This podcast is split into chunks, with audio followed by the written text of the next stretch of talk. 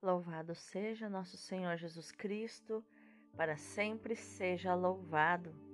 Hoje é quarta-feira, 17 de agosto de 2022, vigésima semana do Tempo Comum. São Jacinto, rogai por nós.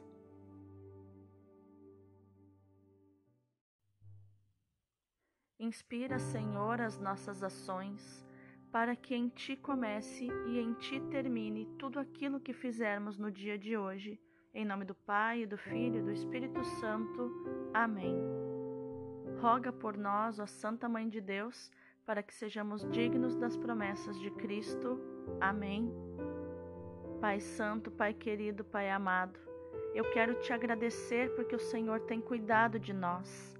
Nós temos sentido o teu trabalhar e o teu agir no nosso coração e somos gratos por isso. Santificado seja o teu nome glorioso, Pai, que é soberano sobre todas as realidades. Venha o teu reino, Pai, e se estabeleça no meio de nós e ao nosso redor.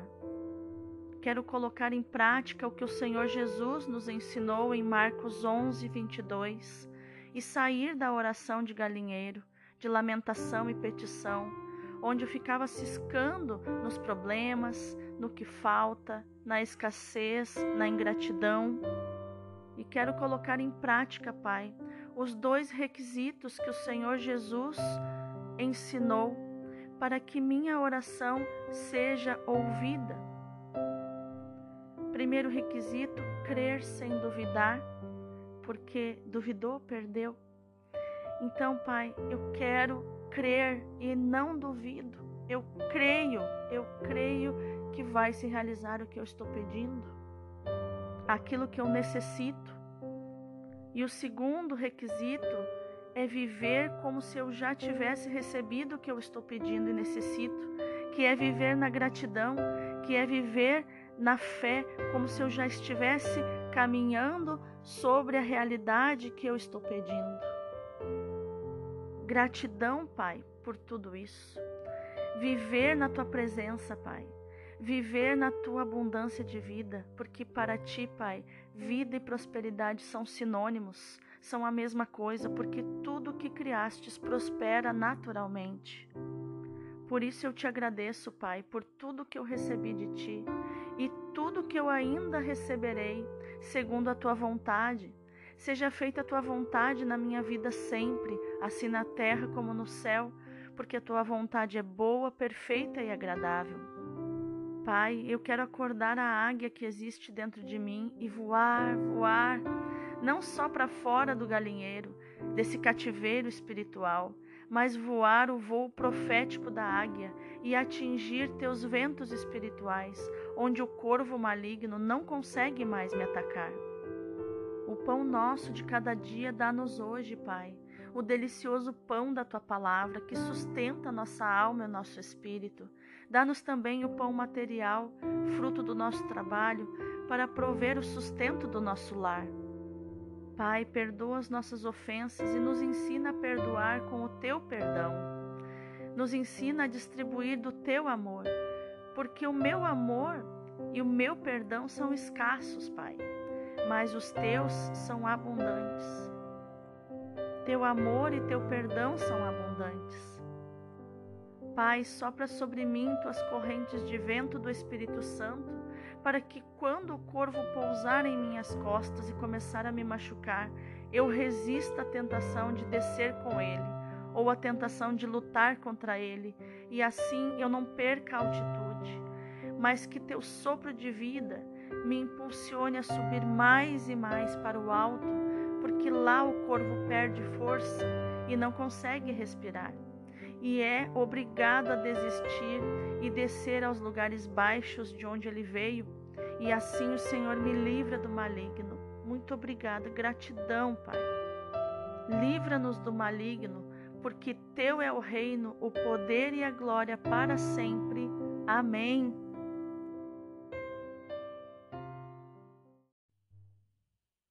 A primeira leitura de hoje é Ezequiel 34, do 1 ao 11. A palavra do Senhor foi-me dirigida nestes termos: Filho do homem, Profetiza contra os pastores de Israel, profetiza dizendo-lhes: Assim fala o Senhor Deus aos pastores: Ai dos pastores de Israel que se apacentam a si mesmos. Não são os pastores que devem apacentar as ovelhas? Vós vos alimentais com o seu leite, vestis a sua lã e matais os animais gordos, mas não apacentais as ovelhas.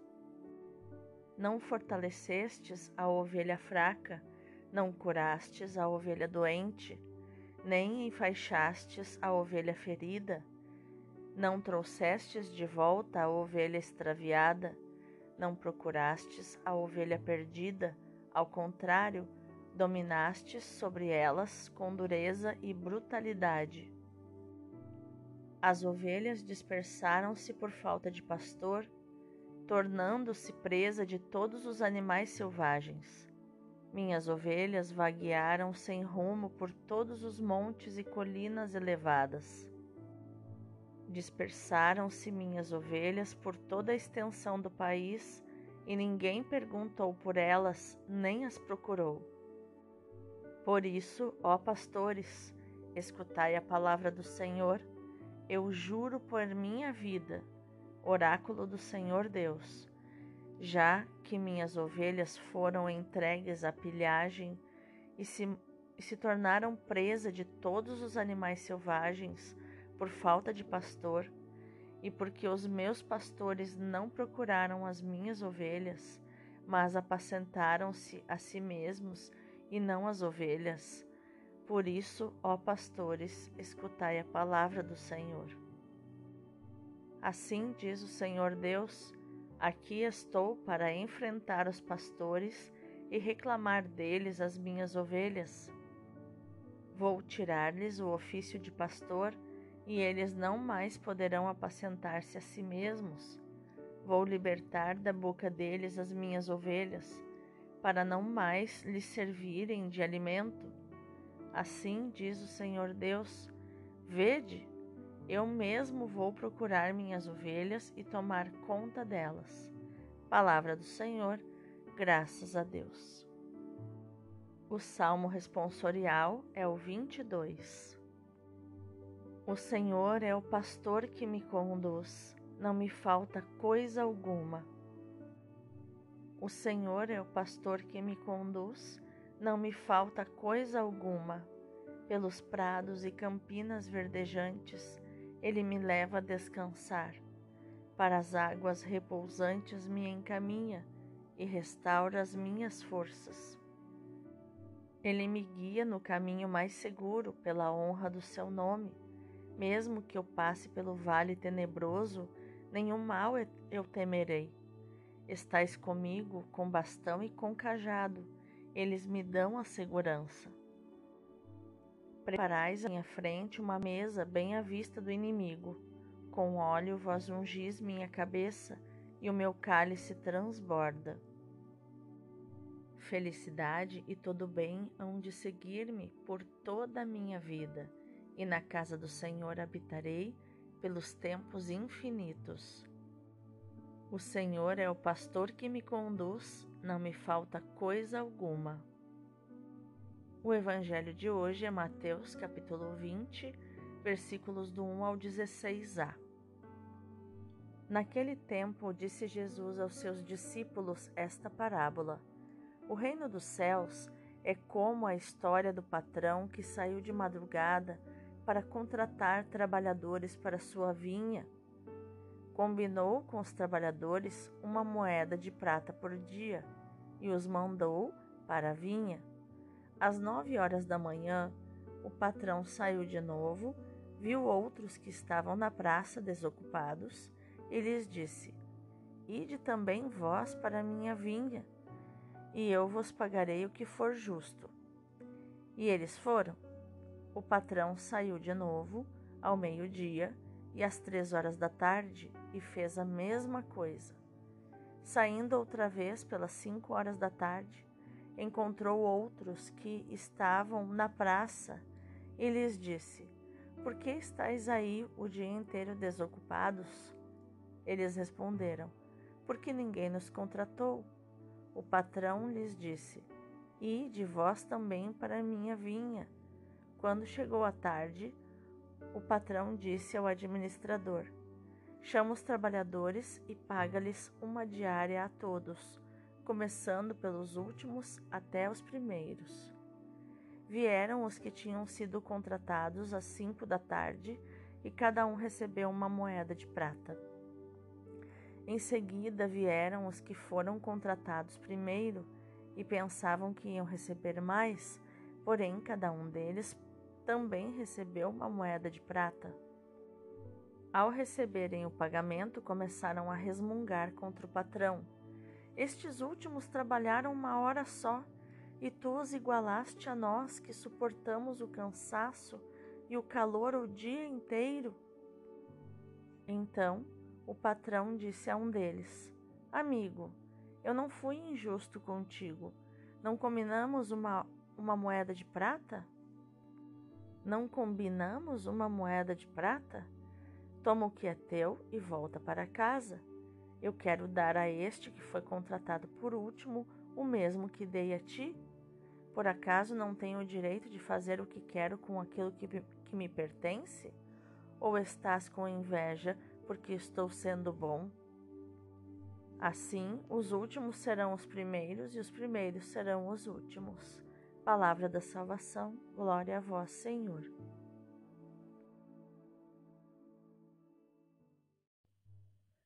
Então vamos ao contexto das leituras de hoje.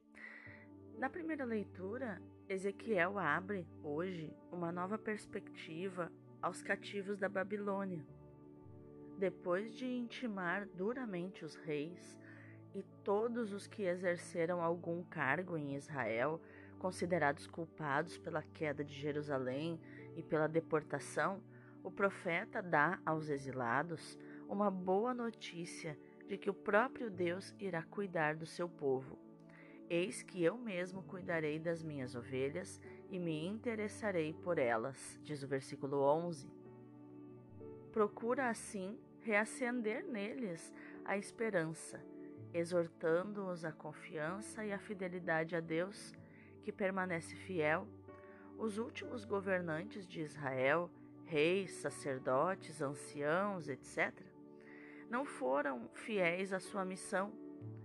Deixaram-se conduzir pelo egoísmo, abusando do poder e explorando o povo em proveito próprio. Ai dos pastores de Israel que se apacentam a si mesmos, era o grito acusador do profeta. Apacentavam-se a si mesmos, em vez de se porem ao serviço do rebanho para o defender das feras, o guiar das boas guiar as boas pastagens, procurar as ovelhas perdidas e cuidar das ovelhas fracas. Eles apacentavam a si mesmos, guiavam a si mesmos. E sobreveio a tragédia, a queda de Jerusalém, o exílio. Agora Deus lhes pede contas pelos danos causados e vai retirar-lhes o poder sobre o povo encarregando-se ele mesmo de cuidar das suas ovelhas. E o salmo de hoje confirma isso. O Senhor é o pastor que me conduz, não me falta coisa alguma. Que é a tradução correta. Né? Muitos dizem: O Senhor é o meu pastor, nada me faltará. Mas na verdade é: O Senhor é o meu pastor, nada me falta. Ele me conduz, ele cuida de mim tem alguém lá em cima que cuida de mim. Já no Evangelho, muitos dos primeiros serão os últimos e muitos dos últimos serão os primeiros, afirmou Jesus em Mateus 20, versículo 16. A parábola de hoje esclarece esta afirmação. Esta parábola, contada por Jesus com tanta vivacidade, é um aviso ao povo de Israel, o primeiro a ser chamado para que se alegre com o surpreendente uso que o Senhor faz da, da sua liberdade em relação aos últimos, os pagãos, os publicanos, os pecadores, que virão a se tornar, todos eles, os cristãos. Nós que somos os cristãos de hoje. Mas é também um aviso a nós, cristãos de hoje, para que nos convertamos aos critérios de Deus. Não são os ricos e poderosos que entram ou têm precedência no reino de Deus, mas os pobres e fracos. O reino de Deus não se conquista por méritos próprios, mas é um dom gratuito a acolher com humildade e gratidão. Já pelo profeta Isaías, Deus havia avisado: Os meus planos não são os vossos planos, os vossos caminhos não são os meus caminhos.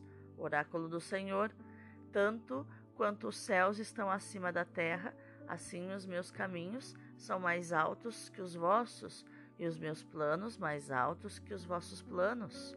Ele diz, o Senhor diz em Isaías 55, do 8 ao 9. Se ao jovem rico era exigido um salto de qualidade, a todos é pedido que desembaraçem da própria justiça, que se desenredem, que se desemaranhem da própria justiça, baseada em cálculos exatos, para usufruir da bondade divina de Deus e da superabundância da sua graça. Mas vamos meditar mais profundamente sobre isso. A imagem do pastor e do rebanho é frequente no Oriente Médio. Ainda que a criação de ovelhas não seja para benefício delas, mas dos homens, cria-se entre o pastor e o rebanho uma relação onde não falta o afeto e a dedicação porque na época de Jesus, a ovelha não era criada tanto para o consumo da sua carne. Tanto que nos, uh, na parte religiosa ela era usada, algumas delas eram usadas em sacrifício a Deus. Mas o maior uh, consumo era a lã para se fazer é, roupas, casacos, então havia sim uma relação de afeto e dedicação entre o pastor e as suas ovelhas, porque quase que no máximo elas eram tosquiadas. A sua lã era tosquiada, era tosada para fazer roupas. E também a produção de leite das ovelhas, né? Que também eram utilizados pelos pelos hebreus, pelos israelitas. E é baseando-se nessa relação de afeto entre pastor e ovelha que a Bíblia exorta os reis e chefes do povo a servir bem o seu rebanho. Na primeira leitura, nós escutamos as investidas de Ezequiel contra os pastores de Israel. Ezequiel os confronta, dizendo que apacentam a si mesmos em vez de apacentarem o rebanho. Pela boca do profeta, Deus repreende os pecados de egoísmo dos pastores, que em vez de cuidarem do rebanho, buscam vantagens para si, leite para si, ou seja, vantagens materiais, lã para si, ou seja, honra, segundo a interpretação que Santo Agostinho faz deste texto. Honras no sentido de usar a lã da ovelha para fazer uma roupa de rei. Mas Deus também censura os pecados de omissão, o desleixo e a preguiça.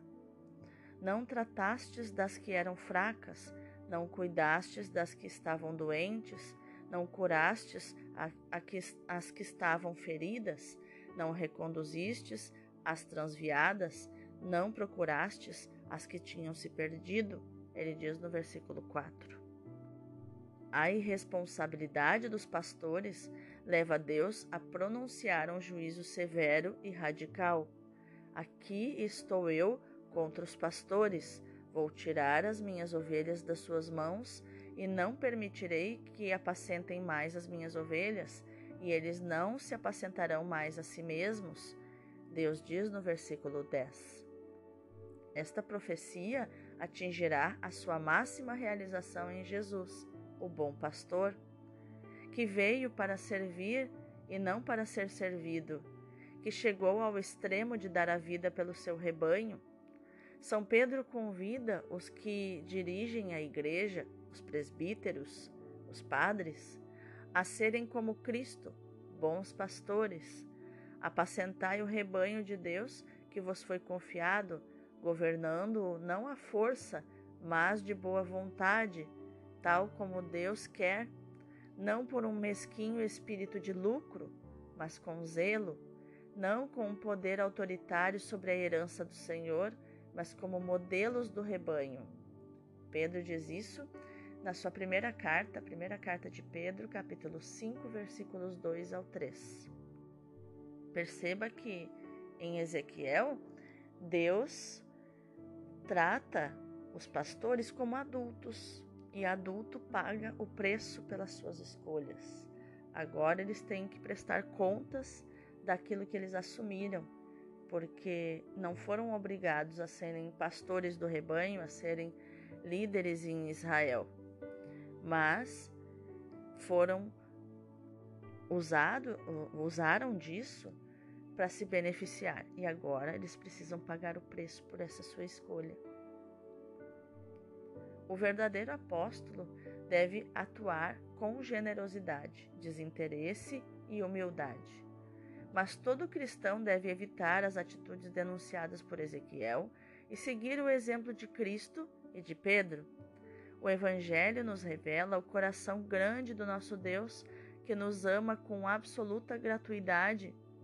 É também com um coração grande que havemos de o acolher e anunciar. Vamos orar?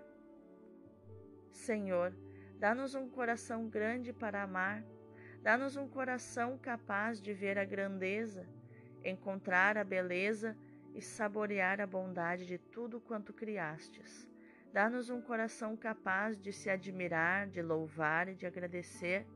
Dá-nos um coração onde haja espaço para as alegrias e os sofrimentos dos irmãos.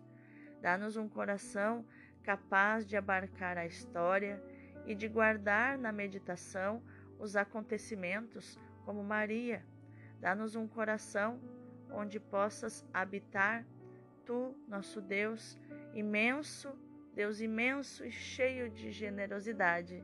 Amém. Vamos contemplar esta palavra. O que Deus fez pela humanidade, Ele faz por cada alma. Nos chama nas diversas idades da nossa vida educação cristã, vocação, retiros, acontecimentos providenciais.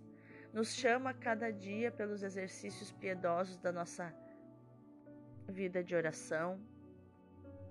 Para quem deseja ter uma vida de oração, a igreja dispõe de métodos, de modelos é, para cada gosto, para que atende a todos os gostos. Existe o modelo da oração no Espírito, existe a liturgia das horas, que é belíssimo, né, que a cada três horas existe uma oração, uma meditação na palavra para você fazer, se você dispõe de tempo para isso.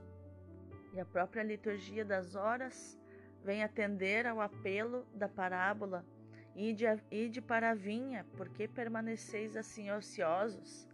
Vou decidir-me a um trabalho ativo, zeloso, contínuo pela minha santificação e pelo apostolado do Sagrado Coração de Jesus, ao qual sou chamado. O bom Mestre nos dará se tivermos trabalhado para isso. Chamai os trabalhadores, diz ele à tarde aos seus ministros, e dai-lhes o salário.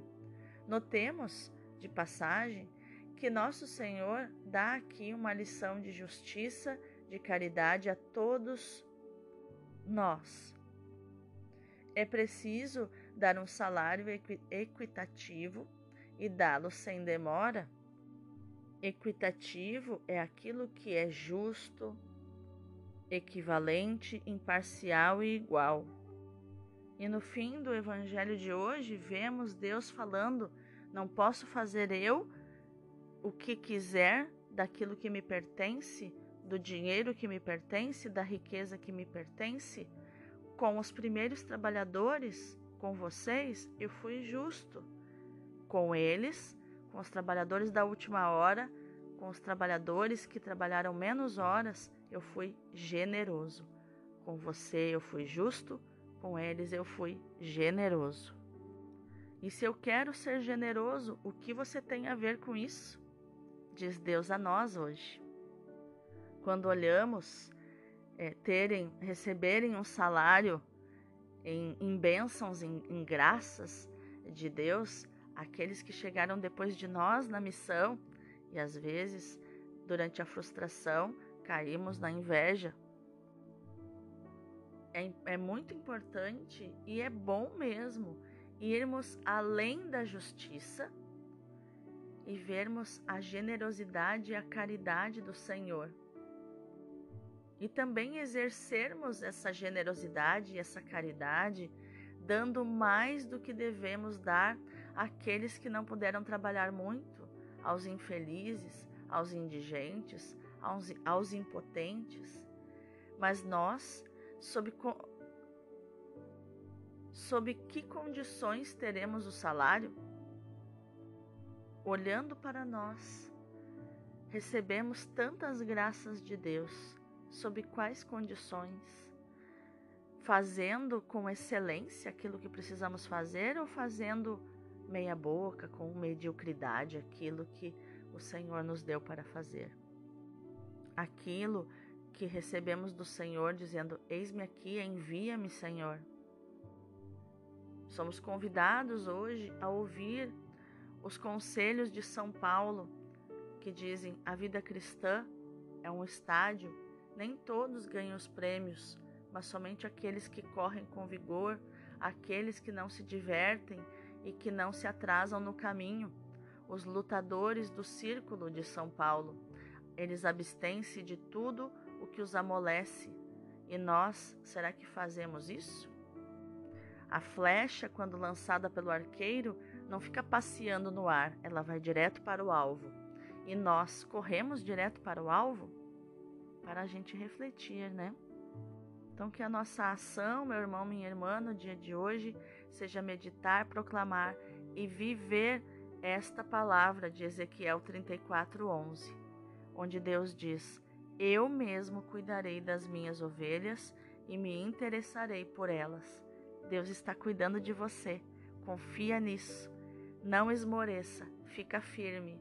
Deus vai te honrar, vai te dar a vitória porque Ele te ama. Você é ovelha dele. Deus abençoe o teu dia.